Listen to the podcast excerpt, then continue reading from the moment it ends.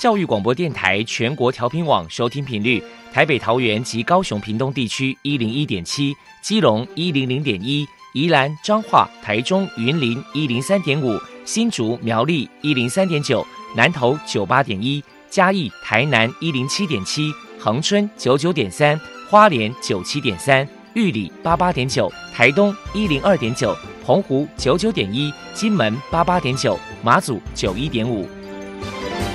爱是包容，爱是牺牲，爱是分享，爱是服务。因为爱，特殊教育充满了无限的可能。用爱关怀身心障碍同学的未来，用心倾听资赋优异子女的心声。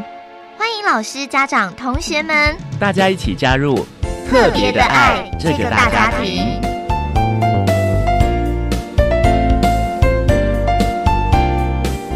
本节目由教育部学生事务及特殊教育司指导，国立教育广播电台监制，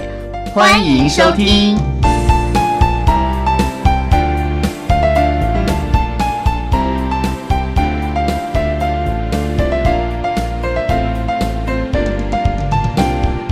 因为爱，我们在空中相聚。欢迎您再度收听《特别的爱》，我是小莹。这个节目在每个星期六和星期天的十六点零五分到十七点播出。在今天节目中，将为您安排三个部分。首先，在“爱的小百科”单元里头，波波将为您安排大树抱抱单元，为您邀请罗新梅女士为大家分享学障儿的家长教养经验，希望提供家长老师可以做个参考。另外，今天的主题专访为你安排的是《爱的搜寻引擎》，为你邀请获得一百零六年优良特殊教育人员荣耀的中州学校财团法人中州科技大学资源教室的周佳慧辅导老师，为大家分享找出优势的学习策略，谈高等教育阶段学习障碍学生学习以及辅导支持服务的经验，希望提供家长老师可以做参考了。节目最后为你安排的是“爱的加油站”，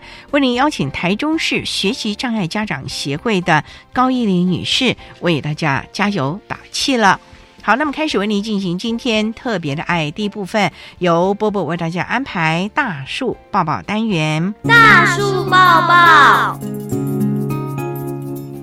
特殊儿的父母辛苦喽！我们将邀请家长分享教养的技巧、情绪舒压。夫妻沟通、家庭相处，甚至面对异样眼光的调试之道。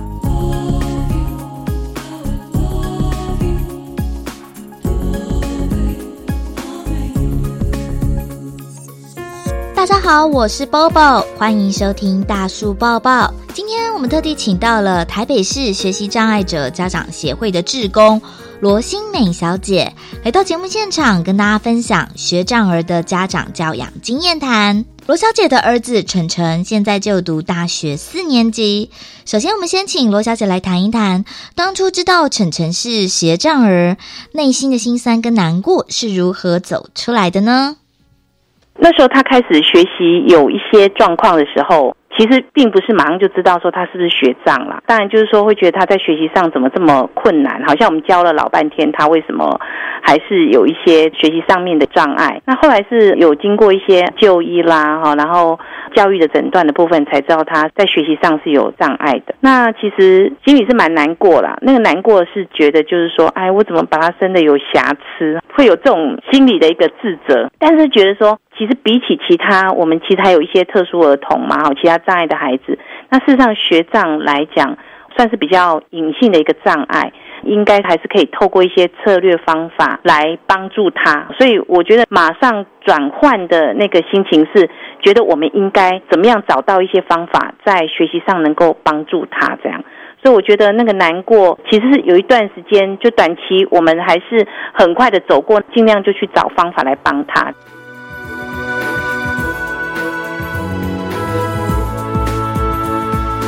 家中的宝贝儿子，罗小姐投入了许多的心血跟努力，也寻求了一些组织机构的帮忙。我们是职业妇女嘛，其实自己的工作也是很忙碌。孩子在学习的部分，因为孩子其实小学开始，事实上就有很多课业上面的一些压力，然后碰到的是像比如说我孩子是因为有注意力的问题啊，有自动协调的问题，在书写呀，然后阅读这个部分都有一些困难，所以自己工作很忙碌，然后这孩子回来的这些功课要指导，那事实上。就是花我们其实蛮多时间的啦。这样的孩子，事实上你把他送到安亲班，或者是人家所谓的那种补习班，那对他们来讲，其实没有用策略，其实效果是不好的。所以还是得要找到方法。那因为在台北市嘛，那台北市有学障协会，其实台北市也有像学校，就是有那种资源中心，还有特教组，这些大概就是能够帮我们。像大学的部分，在台北市资源是蛮丰富的啦，像师大、台北市北教大。国北教大这些，它其实都有一些特教咨询的专线，或者是学校的资源教室部分，都给我们很多的帮忙，就让我们家长比较清楚说，哎，孩子的状况是怎么样，然后他们可以提供一些什么样的协助。那我觉得去找这些机构帮忙是很重要的。还有就是学校的资源，像我职业妇女很忙碌的状况之下，还可以有比较正确的一些策略方法来帮他这样。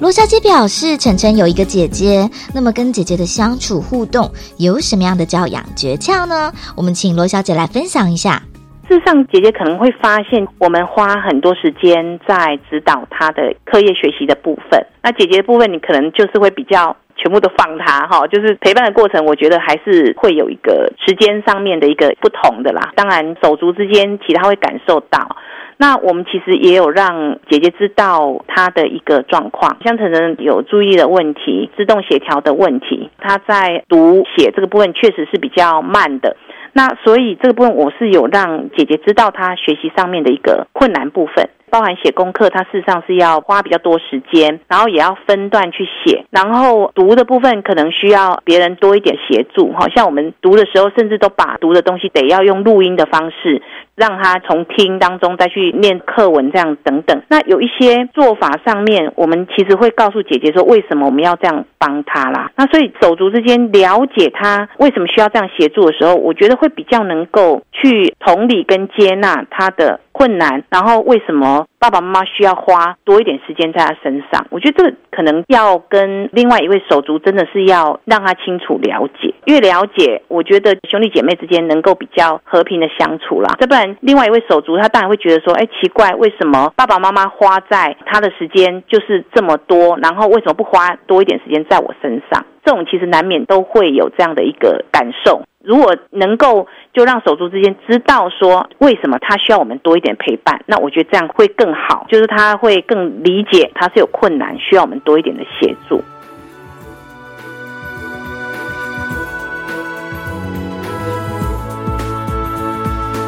当面对学障儿的情绪问题，罗小姐又有什么样的教养方法？我们大人事实上也会有情绪啦，所以我们其实应该要了解的是，他这个产生情绪的原因到底是什么？其实还是要去追那个原因。我们孩子比较容易产生的情绪的原因，大概都跟他的学习上事实上都有一些关系。那这个学习所造成的压力，然后有时候没有办法得到一个比较好的一个解决，或者是他会感受到，就是说，哎，这个压力对他来讲，在适应上面确实是造成一个怎么讲？他会觉得他跟别人不一样，这产生的一种不管是焦虑也好，或者因为焦虑产生的这种情绪上的反应，我觉得事实上都会有啦。我们怎么样协助他去了解背后产生情绪的原因？去解那个源头，然后告诉他有一些疏解情绪的方式。孩子现在目前比较能够学到的，就是说他会把情绪的部分，什么原因，经过跟我们的这种对谈的部分，然后能够说出来，然后我们大家彼此之间可以去讨论怎么样的一个解决方式可以帮助他。那我想每一个人事实上都会有情绪的一个问题，不是只有学障的孩子了哈，所以他应该是能够自己去了解他情绪产生的原因。他才能够去找到他能够去解决这个问题的症结。这个是我们在教他的时候蛮重视这个过程，就是怎么样，你有这个情绪，你有这个那，你怎么去感受到你这情绪产生的原因，是因为前面发生一些什么事情？那这个我们大概就会这样去教他这样子。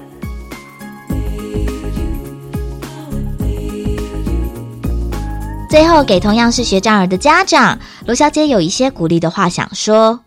因为我的孩子现在其实比较大了，走过这个过程当中，事实上，因为学障的孩子一路是跟学习都有蛮大的相关。那孩子成长的路，因为一路都是在学习嘛，所以家长事实上是会蛮辛苦的。这一路当中要陪伴着他一起走过了。但是我觉得学障的孩子事实上有很多的好方法可以用。那大家一定就是不要忘记，就是我们身边的资源事实上是蛮多，包含就是像学障协会，他在各个县市。市上都有分会，那他们有很多这样的一个资源，甚至他们办很多的一个活动，不断有在为我们学障的孩子在发声。不管是考试评量上的一些调整，或者是说学障孩子的一些报读的服务等等，辅具啦、报读的这些服务。那事实上，我觉得我们是不孤单的。我们只要能够陪着孩子，然后找到对的资源，那我们的孩子其实是可以克服这样一个障碍，然后可以学习的更好。那他的生活适应的能力，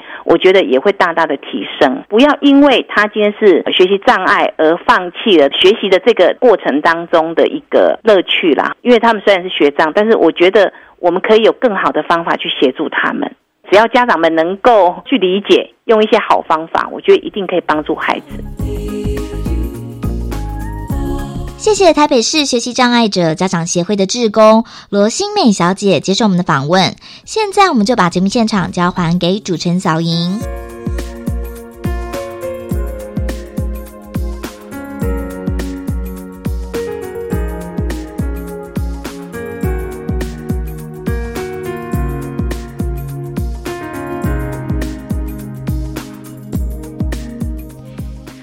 谢谢罗新美女士以及伯伯为大家分享了学障儿家长的教养经验，希望提供家长、老师还有同学们可以做个参考了。您现在所收听的节目是国立教育广播电台特别的爱，这个节目在每个星期六还有星期天的十六点零五分到十七点播出。接下来为您进行今天的主题专访，今天的主题专访为你安排的是爱的搜寻引擎，为你邀请获得一百零六年优良特殊教育人员荣耀的。中州学校财团法人中州科技大学资源教室的辅导老师周佳慧周老师为大家分享找出优势的学习策略，谈高等教育阶段学习障碍学生学习及辅导支持服务的相关经验，希望提供家长老师可以做个参考了。好，那么开始为您进行今天特别的爱的主题专访，爱的搜寻引擎。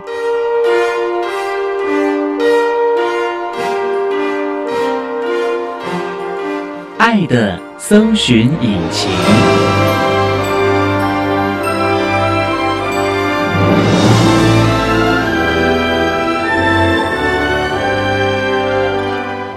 在今天节目中，为您邀请获得一百零六年度优良特殊教育人员荣耀的中州学校财团法人中州科技大学资源教室的辅导老师周佳慧周老师，老师您好，主持人您好，大家好。今天啊，特别邀请周老师为大家来分享找出优势的学习策略，谈高等教育阶段学习障碍学生学习以及辅导支持服务的相关经验。那首先啊，要先请周老师为大家介绍中州学校财团法人中州科技大学是在什么地方啊？中州科技大学是在彰化县的园林市，在白果山下。每天有吃不尽的白果喽。哦，应该是蜜饯，因为我们那边是蜜饯的产区。那学校成立多久啦？我们学校总共有四十八年的历史，这么久了。对，前身是中州工专，在中州工商专，然后再就是中州技术学院，然后再就是变成科技大学。所以中州科技大学主要是以工学院起身的，但是目前我们学校总共有三个学院，就是工学院、观光管理学院，还有健康学院，所以是算一个区域型的科技大学。所以我们的主要的生源也是来自于中部地区的学生为主。对，然后因为我们是寄职体系出身，所以大部分的孩子就是来自于寄职学校比较多。所以操作课程就比较多咯。对，操作课程的比例算蛮高的，嗯而且还有一个部分是实做实习的部分是偏高的。所以有要求孩子去参加各项技能竞赛吗？哦，很多就是从大一开始专业科目的检定考，再来就是有，比如说市面上有很多什么餐饮厨艺的竞争啊，或者是调酒啊、饮调，或者是服装设计比赛，常常看到很多业界在办的活动，我们也都会鼓励学生去参加。那有毕业门槛吗？当然一定是有啊，一个部分是专业的实习，另一个部分就是每一个科系都有自己设定毕业门槛的专业技术检定考试。哦，那像英语有没有规定啊？每个科系都有，嗯但是假如是特殊的学生，会考虑到他的个别需求，ISP 的时候去定定这个孩子英文检定的门槛，比如说他可能是听障生，音听的那个部分就没有办法考试，哦就用其他的课程来调整。比如说我们有一些学习这样的孩子是阅读型的限制，他怎么考都没有办法过，这个部分就是要求。加修学分，或者是一些个别化的调整。不过也想请教老师啊，那目前中州有多少孩子在这就读啊？全校大概有 三千五百人左右，所以算是一个小型的区域型的学校。哦但是我们的资源教师学生大概有八十八位，那也算很多了呢。，对比例算高。学校的障碍类别的类型有蛮多的，比如说有智障、嗯自闭、视听障，但是学习障碍的孩子算主轴。那学长有多少啊？你那目前有三十二个，哇八十八位，所以比例算高。那都算在各科系喽。最多的是工学院，就是因为要操作比较多嘛？对，因为其实他们操作比较多的课程，我们学校好像自动控制啊，或者是放射科，就是有很多他们可能在实习工厂要工作的，但是他们的专业技能、实物型，他们用模仿的部分是 OK 的。再来就是我们有一些餐厨系的孩子，嗯。是学习障碍的孩子，也是居多，因为餐厨系他们未来就是走厨师，或者是烹饪或者烘焙。我们餐饮相关的科系很多都是操作型的课程，可能要做西餐啊，或做烘焙啊，跟大班一起上课。所以分析时候，很多实际实务型的科系蛮多，就是学习障碍的孩子。比较合适嘛。对，好，那我们稍待啊，再请获得一百零六年优良特殊教育人员荣耀的中州学校财团法人中州科技大学资源教室的辅导老师周佳慧周老师，再为大家分享找出优势的学习策略，谈高等教育阶段学习障碍学生学习以及辅导支持服务的相关经验。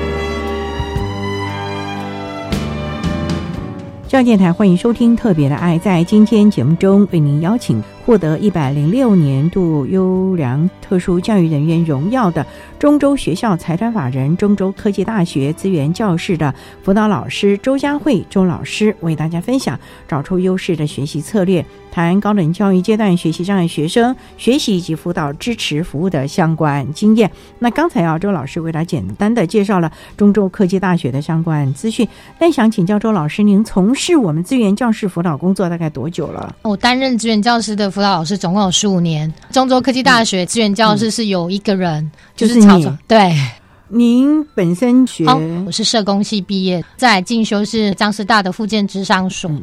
可是社工和附件智商很多都是走医院系统的哦。，对，但是因为我觉得在学校会让我看见孩子们的希望。之前在社工的背景是做精神医疗的，但是我觉得在教育的阶段，其实可以看到孩子们的可创性，还有孩子的蜕变。资源教师有一种感触是用生命影响生命的概念，嗯。就是我从学生的身上看到他们的蜕变或者不一样，从日常生活的陪伴过程里面可以看到他们一点一点的不一样，而且他们出社会虽然在生活中有遇到一些挫折，但是他们会感受到在学校过程里面老师的陪伴跟老师的一些叮咛，他们的回馈，这也是滋养我在资源教室待了十五年很重要的一个火苗。最重要的是看到了孩子们的成长蜕变，对。以及自信心，让他们面对社会的各项挑战了哦。对，那我们中州有几位辅导老师啊？目前有四位辅导老师，哦四位啊，对大概都是什么样的专长呢？像我是社工嗯跟哼附件智商所，另外一个是社工跟教育所跟教育所博班，还有一个部分是性别智商，还有一个是教育背景。所以蛮多元的，都提供不同的服务了啊。对，就是有考虑到学生需要的是很多元、嗯还多面向、多元素的辅导的支持服务。嗯像我们有些老师他是性别专长，他在对于大专校院学生的情感教育。尤其是特殊生，他们在这个部分的启蒙是需要去引导的，所以我们也有很多性别的课程，就是在团体课程来办理。所以是蛮多元的这个面向。对，那你们的特推会什么时候成立的？我们特推会在一百零二年成员组织有哪一些？是由校长组织，然后由嗯各行政单位，所以我们每一次的特特会开会，大部分都是由校长主持。找校长没有办法出席，大部分都是委托副校长出席，嗯所以我们学校对于资源教室业务推动是相当的支持。我们长久办体验教育，校长他们都了解我们这样的脉络的一个运动。从学校的各个行政体系都了解到了资源教室的重要性，以及资源教室对于提供我们特教生的支持服务是非常重要的。对，因为我们横向的连结其实是蛮绵密的，嗯而且行政单位很多的会议都会代表出席。而且我们的特委会的学生代表，他们也会常常提出来临时的动议。所以你们各行政体系的支持度也够了哦。对，因为其实还有一个部分是长官，因为我们学校的升降生的比例在学生人数里面算高的，长官们他们也了解，只要把这些孩子们照顾得好，是一个很正向的回馈。所以呢，最重要的就是不光只是资源教室的辅导老师们在这边努力，而是全校的行政系统，包括从校长到各个部门呢，都能够互相的协调了啊。好，那我们稍待呢，再请获得一百零六年优良特殊教育人员荣耀的中州学校财团法人中州科技大学资源教室的辅导老师周佳慧周老师，再为大家分享找出优势的学习策略，谈高等教育阶段学习障碍学生学学习以及辅导支持服务的相关经验。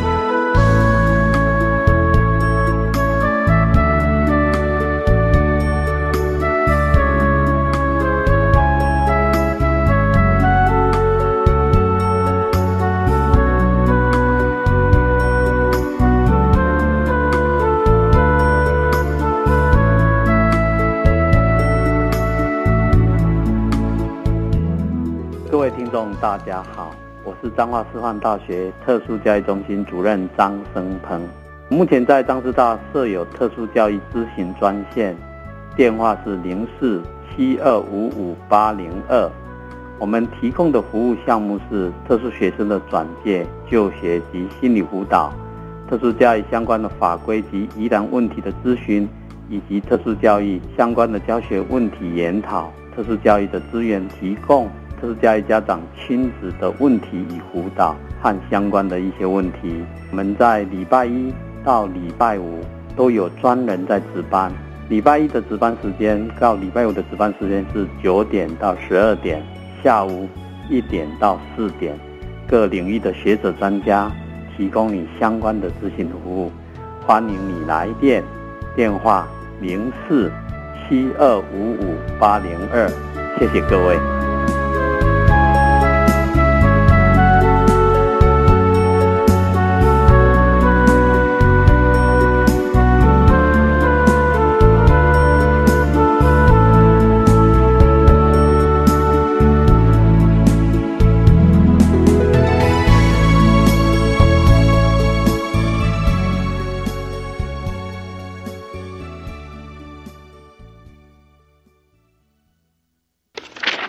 过去想要知道政府资讯并不容易，自从有了政府资讯公开法，政府就像全民的资讯图书馆。任何依法应主动公开的资讯，像法规命令、施政计划、业务统计等，上政府机关网站即可轻松查询。非主动公开资讯，也可向资讯持有机关提出申请。政府资讯更透明，民主参与更便利。以上广告由法务部提供。是什么声音呢？小提琴的声音。这又是什么声音？吹喇叭的声音。乐器用不着，让它闲置在一旁，真可惜。如果能捐出去给需要的学校，就可以让乐器重新获得生命。教育部的乐器银行结合产官学界资源，集结各学校的闲置乐器，并接受民间团体及产业界捐赠，让闲置乐器媒合、维修与交换。以上广告由教育部提供。我是 Jane，也是 Egan 的妈妈。孩子的成长只有一次机会，陪伴他们长大是每个父母最大的心愿。在台湾，每十五个孩子中就有一个是发展迟缓儿、慢飞天使。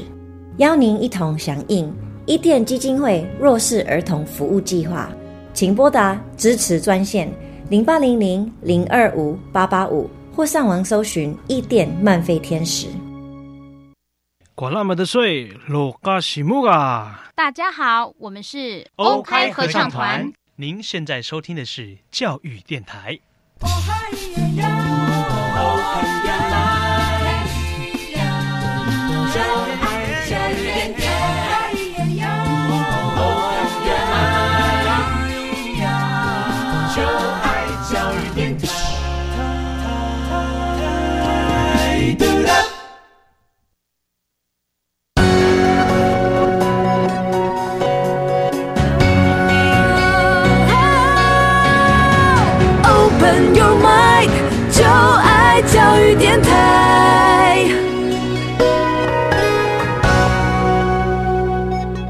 育电台，欢迎收听《特别的爱》这个节目，是在每个星期六和星期天的十六点零五分到十七点播出。在今天节目中，为您邀请获得一百零六年优良特殊教育人员荣耀的中州学校财团法人中州科技大学资源教室的辅导老师周佳慧周老师，为大家分享找出优势的学习策略，谈高等教育阶段学习障碍学生学习以及辅导支持服务的相关经验。那刚才在节目的第一部分，周老师为他简单的介绍了中州科技大学相关的服务以及相关的配套措施啊。不过也想请教周老师，通常你们会多久知道有特教生进来？然后你们什么时候开始启动？是指开学吗？哦，没有，我们大部分都是在，比如说有些是透过特殊管道，比如说身上生单张或推荐真是进来，那我们会先跟他高中端的老师联系。举一个例子，像前几年有个孩子，他是念重实高工，他是学习障碍的孩子，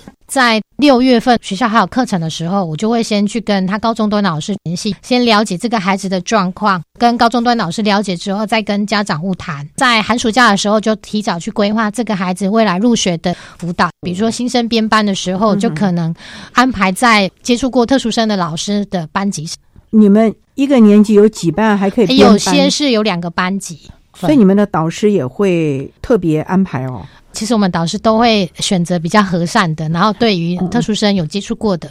大一新生，大部分都是会先这样的安排。哦，那让孩子适应就比较好。老师的同理心，对，甚至经验也比较够了。对，而且我们希望是老师们是有接触过特殊孩子的。不过啊，谈到学习障碍，我们也知道了每个孩子都不同了。不过基本上有的孩子操作能力是比较好的。那中州科技大学基本上还是一个技职体系的，在这个部分你们要怎么样来协助孩子？虽然是技职啦、操作啦，可是还是有一些学科要念呐，而且他们要参加相关的证照考试，那也是要笔试啊。没有错，我举一个例子，我们有个孩子啊，他是书写跟阅读的能力有一些限制。虽然他个性很害羞，但是他在课堂上是非常的负责任。所谓负责任是就是很听话。比如说老师叫你去整理工厂的一些器械啊，他都会乖乖的去听话。那有些同学可能会偷懒啊，但是他就是书写跟阅读有点困难。老师在讲一些讲义，他真的都是看不懂。这个部分有安排协助同学来帮他，旁边有一个小助手，比如说在分组报告的时候啊，就跟他一起做。他可能没有办法打字写字，他是工科的，他就要收集一些做报告的媒材。还有一个部分就是他可能帮忙跑腿，比如说他访问厂商啊，帮忙跑腿啊，然后一些打杂的。这个部分我们也会针对协助同学来做一个职前训练，就是说有一部分就是要让他们慢慢的引导学习障碍的孩子做一些课程上面的学习。再来就是我们会安排学习障碍的孩子有一些课业辅导，但是我们这个课业辅导比较特别，是针对实物性操作型的。学科就不太针对了嘛。对，因为他一直在上学科，其实他学科学的还是有限制，挫折蛮多。可是因为像我们工科的很多都是在走工厂跟实物面的，我们会先着重在机械操作的原理跟实物性的部分。因为像刚才我说的这个小智。毕业两年的，然后我为什么特别拿出来说的原因，是因为他现在是在一个水电行担任技师，他自己也很清楚，前念书啊有很多，比如说英文啊或国文啊，都是老师加分啊或者是 pass 过的。但是他在他的专业技能这个部分，他真的学得很扎实，就是维修啊什么。对，然后跟师傅就是跟老师们一对一的教学的时候，他打破砂锅问到底，老师也会愿意一个步骤一个步骤教他。但是他在阅读这个部分还有书写。他自己知道他自己的限制，像他有些同学是考研究所，他自己就很清楚说，我不是读书的料，我可能要去工厂或者是做一些专业技能，所以他在专业考试这个部分，他就会很着重甲级、乙级的对证照。我们就会发现一个状况，就是要让他创造一个成功经验，这个很重要。虽然他是工科，但是他的电脑。维修是很厉害，怎么把主机拆掉了，然后安装程式，他就很厉害。那那个时候他在就读的过程中，我们是把他安排在资源教室里面当电脑辅助的小志工，就是我们资源教室所有的电脑都是靠他来维修。很多学长啊，或者是学弟们知道他是很会修电脑，会来资源教室找他，请他帮忙，或者是问他一些专业的技能，小有名气喽。那时候在我们资源教室应该是供画最也跟档。为什么？因为每个人都很听他的。像我本身电脑维修就很菜，我每次都说：“哎，某某某，你可不可以帮我啊？快点，现在！”然后老师，我马上帮你搞定。就是慢慢创造他的成功经验。那我觉得，虽然他的学科成绩还是一样，常常就是要去拜托老师，但是在技能部分，他是相当有信心。可是你们怎么知道他有这方面的能力？哎，而且这么的优秀，这也是要透过观察哦。这个要很久。我们每个辅导老师都有负责的学生，我们从他新生入学就会很密切的跟这个孩子互动。嗯，然后因为我们资源教是办一些体验教育，派一个社团，我们就先邀请他加入社团，担任志工的角色。他愿意吗？其实要三催四请，然后鼓励，然后请喝 真奶，然后。一起出去玩，但是这个过程其实我觉得跟孩子们建立巴迪巴迪的感情之后，你会了解这个孩子的特质，他也愿意显露出他自己的限制，他也会偷偷问你说：“哎，老师啊，我写字就很烂，每次考试的时候我会怎样怎样，那我要怎么办？”那我就会教他怎么去告诉老师们我的限制是什么。但是这个部分也不是说大一、大二就可以，他要到大四了、大三了，学习练习之后，他才敢跟别人说：“老师，我不是学习障碍的孩子，我写字不太好，但是我可以做什么做什么来做补救。”天哪！那你们观察了两年才知道他有电脑的专才啊？对，这两年他怎么过的啊？就像这个孩子，他是非常害羞的，每次来他就默默的坐在那边不讲话。对，比如说你叫他去跑公文，他就默默的去了，然后他也可能。在这边观察我们很久，可能有时候在讨论一些电脑的时候，他慢慢就一句两句的慢慢凑凑凑凑凑。他说：“这个其实我可以。”然后我们就让他试试看，因为我们资源教室平常来的学生还蛮多的，有时候大爆满，就是资源教室坐满满，有时候最离谱是坐在地板上资源教室够大吗？够大，但是为什么呢？因为它一个部分是资源教室冷气是开放的啦。中午啊，或者是学长姐都会在那边聚会，那他们就坐在这边，变成一个支持网络，就会互相交流。然后像这个孩子，偶尔透露他会改电脑啊，会修电脑，然后学长姐说：“哎，你帮我弄一下。”他们也会偷偷告诉老师们。慢慢一步一步的观察，才会了解到这个孩子他的特质。我觉得跟孩子们的互动的过程里面，最大的就是陪伴。因为在陪伴的过程里面，你就可以了解到他的优点，需要再补强的部分，而且他对你信任的时候，让他创造更多的可能性。这点非常的重要啊！我们稍待呢，再请获得一百零六年优良特殊教育人员荣耀的中州学校财团法人中州科技大学资源教室的辅导老师周佳慧周老师。再为您分享找出优势的学习策略，谈高等教育阶段学习障碍学生学习及辅导支持服务的相关经验。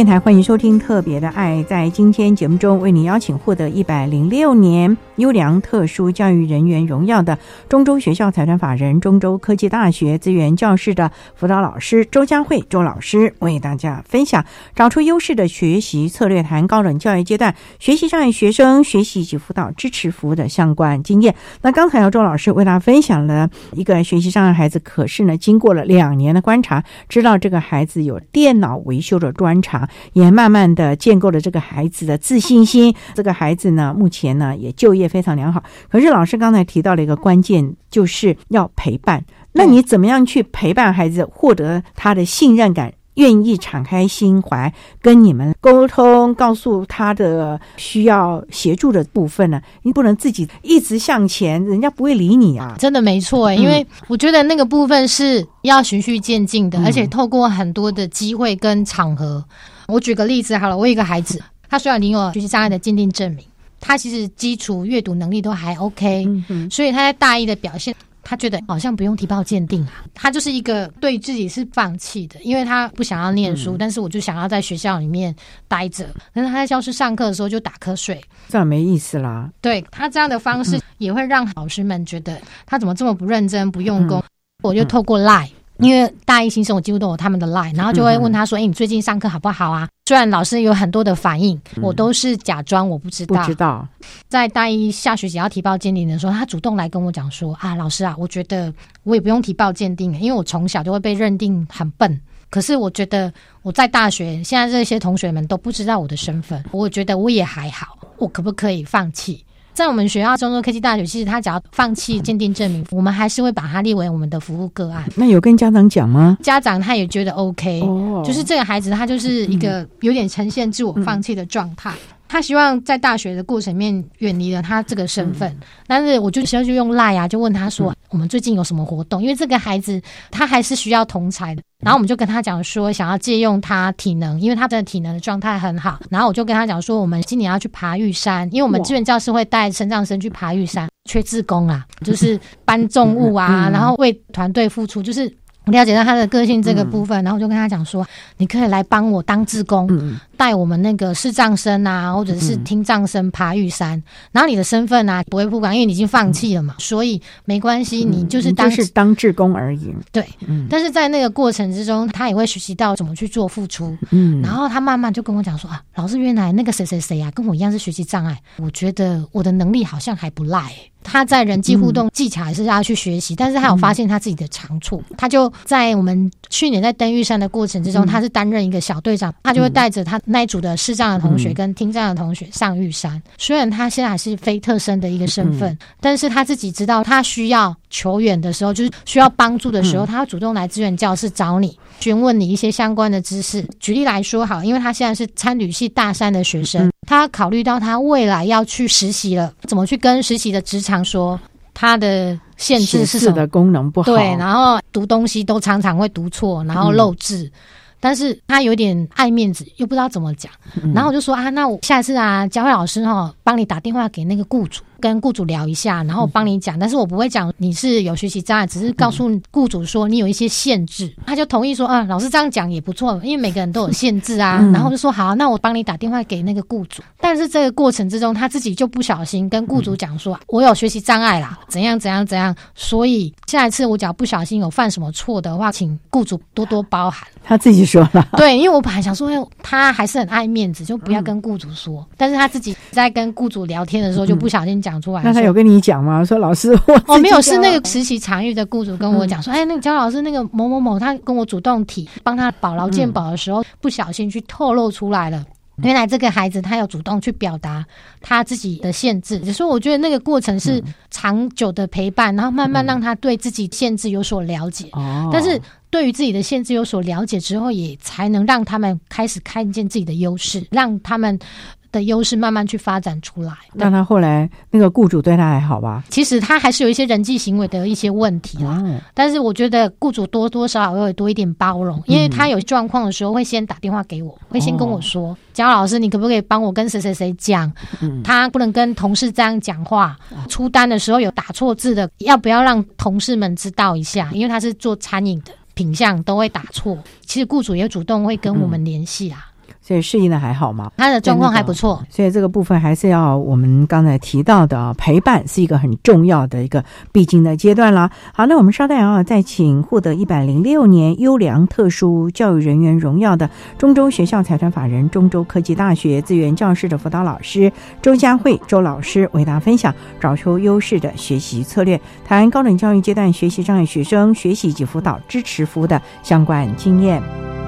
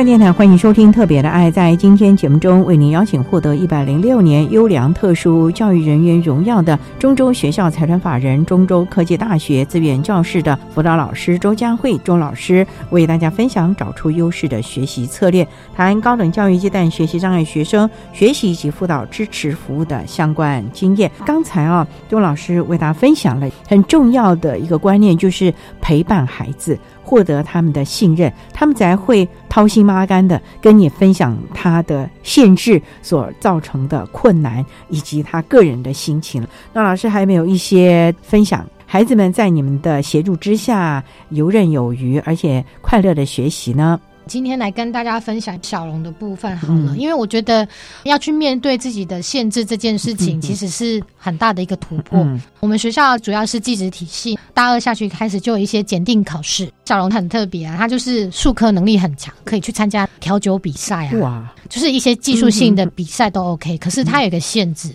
就有人偷偷来跟我讲说：“哎，姜老师啊，那个小龙啊，他的烘焙检定考没过。”那我说，哎，怎么有可能？他那么强，怎么有可能没过？过没多久，他说，哎，他们有另外一个什么门市什么什么的考试，他又没过。然后就把他叫来，原来他的数科能力非常的强，但是他的学科，像一些检定考试要先考过学科才能做试才可以。对，其实他就是阅读跟理解能力的限制，所以他看完之后，他其实都还是看不懂。但是他都让同学们觉得，哎，他专业技术很厉害，不需要特别的服务，然后他也都不会去讲。我把他找来之后啊，原来他到现在机车都是无照驾驶。然后他说：“老师，其实我必须跟你讲，我会骑机车，我 OK，但是我就是笔试也不会过。”我说：“啊，天哪，你怎么连那个机车的笔试都不会过？”他说：“我那个暑假考了三次，每次都在边缘。”然后我就了解，原来国家的考试或者是检定考试，学科很重要，但是他对于理解能力是需要再去教他的。那怎么办呢？我们就有安排请那个学长姐有考过，就是把那些考古题列印下来，然后一题一题讲解，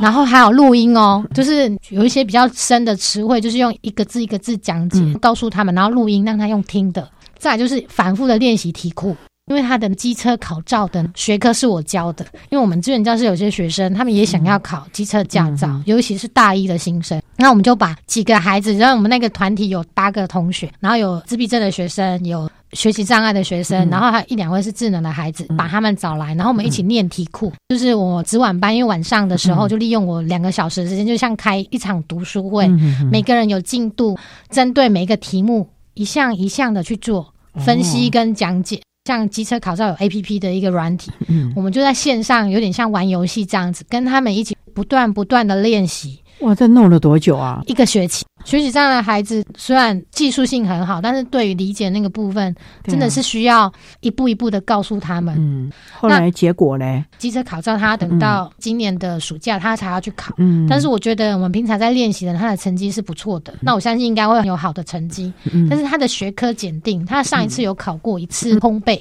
哎呦，他是说也是很边缘呐，就是刚刚那个门槛有飞过。他就说啊，老师，我觉得考那个笔试简直就是大恶魔、大魔王 比。闯关还难，因为他的技术性很厉害，他这个部分也是值得去展现的。可是他一直没有拿到毕业门槛，这件事也是搁在他心里。可能这个孩子对自己的要求还是蛮高的，他对这个部分要求蛮高的。还有一个部分是因为还有毕业门槛的问题啦，还有一个部分是因为他未来想要做烘焙相关的工作，他自己也认定到说他没有拿到那张证书，虽然他的技术再优良，他好像人聘？对，然后这个未来的就业市场就会比较限制了，所以他就想说再怎么努力也是要把它拼看看。这个孩子现在他才大三，我会慢慢看到他未来很多的可能性。就是克服他他本身那个限制之外，他对于自我要求跟他对于他目标的设定，也是肯花一些心思在这个上面。所以还是要看孩子的观念态度喽，这个蛮重要的。否则你们就是再怎么陪伴呢？如果孩子本身就对自己没有信心，或者是就像您讲的，一开始要放弃自己，甚至如果又家长又不支持的时候，像我们辅导的学生过程里面，其实跟家长的互动也是蛮绵密的。嗯，就是像这个孩子，他晚上留下来做读书会的部分，就要先让家长知道，因为那家长是这个爱的塔龙塔北跳啊，就跟他妈妈说，其实他的能力很厉害，只是说要透过不一样的方式去教他怎么把学科的题目把它练习到熟练。这个部分就是也要让家长知道。所以平常在互动过程中，也可以看到这个孩子他比较不会去表达他不会的东西是什么，他也不知道怎么跟家人讲，反正他就默默的被念、被骂，自己就会慢慢形成说，哎，自己也没有什么信心。刚好有这个场域可以让他展现，原来我可以，但是我要花比别人更多、更多的心力。所以他考上那张烘焙执照的时候，家长有没有也很惊讶？那个妈妈吓死了，啊，吓死了！那妈妈说他微科他只盖弄科博鬼，他只盖有鬼。妈妈也算只是这样跟他讲，嗯，但是我觉得那也就是一个鼓励，鼓励肯定，因为妈妈其实也是比较拙于言辞的一个妈妈，因为我跟他们妈妈蛮熟的，但是我觉得他妈妈这样讲，其实对于这个孩子已经是很大的肯定，嗯，对。虽然他也知道孩子晚上花了那么多的时间来准备这个科目，对对对，可是。对孩子来说也是很大的鼓励，所以啊，真的学校的陪伴、孩子自我的认同，还有正确的观念，以及家长的支持，其实是非常重要的啊。所以在就业这个部分，你们的转衔也是蛮固定到的了。在就业转衔这个部分，因为我本身是附建智商所，所以在他们大三的时候，我就会针对某些比较特殊需求的孩子，会做一个职业辅导评量。可能我自己没有办法做，我要转借给其他的同事，就是我以前的学弟妹们帮忙做一个简单的物谈，然后了解他们对于未来的职业性向跟职场这个部分。尤其是学长的孩子，因为他们毕业之后其实就业资源是比较薄弱的，因为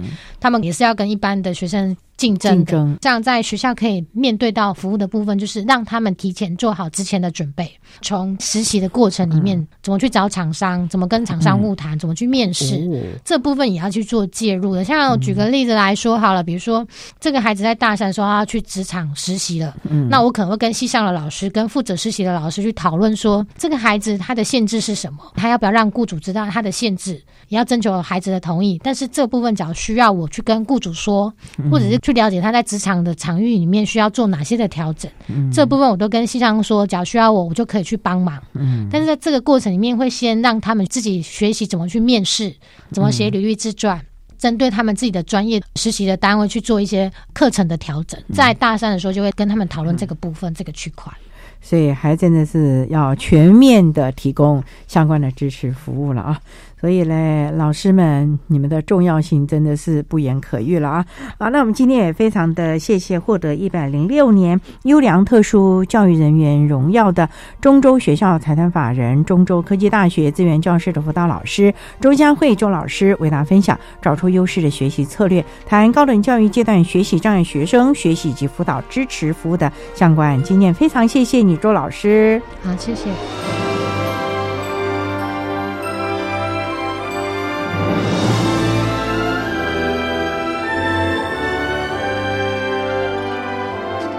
谢谢获得一百零六年优良特殊教育人员荣耀的中州学校财团法人中州科技大学资源教室的周佳慧辅导老师，为大家分享了高等教育阶段学习障碍学生学习和辅导支持服务的经验，希望提供家长、老师还有同学们可以做参考了。您现在所收听的节目是国立教育广播电台特别的爱节目，最后为你安排的是爱的加油站，为您邀请台中市学习障碍家长协。会的高依林女士为大家加油打气喽！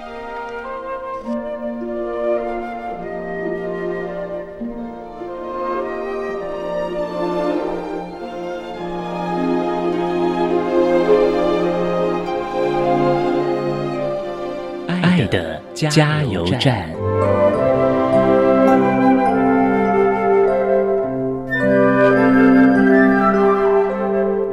各位听众，大家好，我是高一玲。针对学习障碍孩子学习及辅导支持服务，有几点建议：第一，早点给孩子键盘。许多医师建议书写障碍者用电脑来免除手写的困难。第二，允许孩子使用笔电或电脑做作业。第三，允许孩子有较多的时间来完成课堂上的作业，否则他们无法受益于教学活动与学习。第四，允许孩子用录音机口述，这样可以让创意产生过程不会被执行的问题所打断。他本人或家长可以在事后再誊打或誊写。早期发现，早期疗愈能提供最有效的帮助。了解孩子学习障碍的特质，利用优势能力来学习。依据孩子学习障碍的特质，定定个别化教学策略。依据孩子的学习障碍的情况，做适当的教学安置。帮助孩子了解自己的困难与优点，并建立信心，协助其他人了解学习障碍，以免学习障碍者受到误解。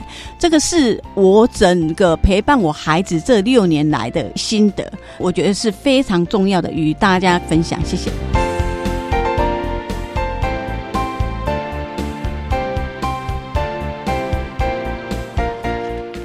今天节目就为您进行到这了，感谢你的收听。在下个星期节目中，为您邀请国立嘉义大学特殊教育学系的主任林玉霞林主任为大家说明，请耐心听我说，谈个教育阶段语言障碍学生教学辅导的策略以及注意的事项，需要提供家长老师可以做参考。感谢你的收听，也欢迎您在下个星期六十六点零五分再度收听特别的爱。我们下周见了，拜拜。